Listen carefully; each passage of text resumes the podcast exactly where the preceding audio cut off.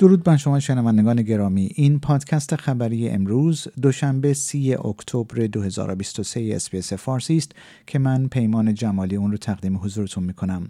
پنی وانگ وزیر امور خارجه استرالیا تایید کرده است که 88 استرالیایی و خانواده از جمله آنهایی که ویزا دارند هنوز در غزه به دام افتادند به گفته خانم وانگ دولت استرالیا تا کنون نتوانسته است آنها را خارج کند زیرا گذرگاه مرزی رفح به مصر همچنان بسته است.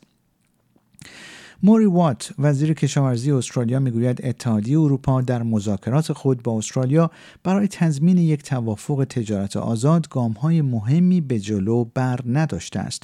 این اظهارات پس از آن صورت می‌گیرد که مذاکرات بین دو طرف در اوزاکا در جریان نشست سران گروه هفت درست قبل از ورود به محله نهایی این مذاکرات از هم پاشید. اماندا ریشورث وزیر خدمات اجتماعی استرالیا می‌گوید در حالی که دولت فدرال از اختلاف نظر با چین در مورد برخی مسائل مهم واهمه ندارد این کشور همچنان مهمترین شریک تجاری استرالیا است. این اظهارات درست چند روز قبل از سفر آقای انتونی البنیزی نخست وزیر استرالیا به پکن صورت می‌گیرد جایی که او قرار است با شی جین پینگ رئیس جمهور این کشور دیدار کند. دانیل هاگاری سخنگوی ارتش اسرائیل می‌گوید عملیات زمینی در غزه ادامه دارد و قدرتمندتر می شود. او گفت که اسرائیل روز یکشنبه 29 اکتبر دهها شبه نظامی از جمله فرماندهان تاکتیکی را کشته است. دادستان عالی دیوان کیفری بین المللی می‌گوید ممانعت از ارسال کمک های امدادی به مردم غزه ممکن است جرم محسوب شود.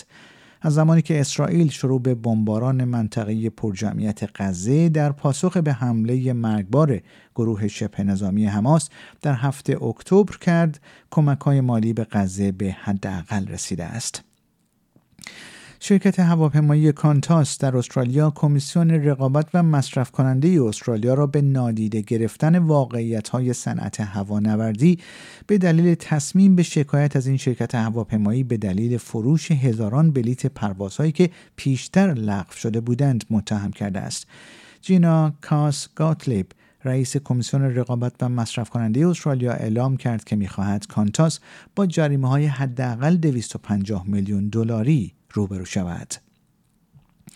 بریجیت مکنزی سناتور از حزب ملی گرایان در استرالیا می‌گوید که دولت فدرال باید برای هزاران نفری که با فشارهای هزینه زندگی دست و پنجه نرم می‌کنند اقدامات تسکینی انجام دهد. در حالی که تنها چند هفته قبل از دوره کریسمس باقی مانده خرده فروشان در کشور نگرانی های خود را در مورد آینده مالی خود ابراز کردند. این در حالی است که بسیاری از مردم در استرالیا نیز مجبور هستند تا هزینه های اضافی خود را کاهش دهند تا از پس هزینه های رو به افزایش روزمره برآیند.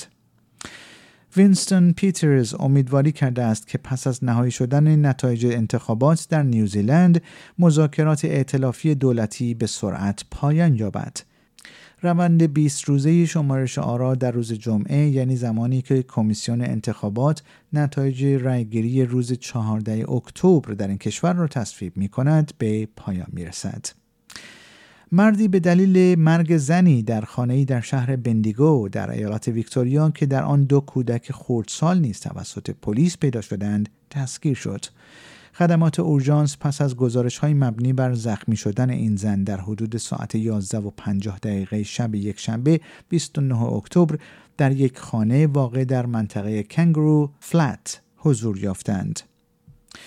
و پلیس کلمبیا به جستجوی پدر لوئیس دیاز بازیکن تیم فوتبال لیورپول یک روز پس از روبرده شدن پدرش به همراه همسرش در نزدیکی مرز این کشور با ونزوئلا ادامه می‌دهند.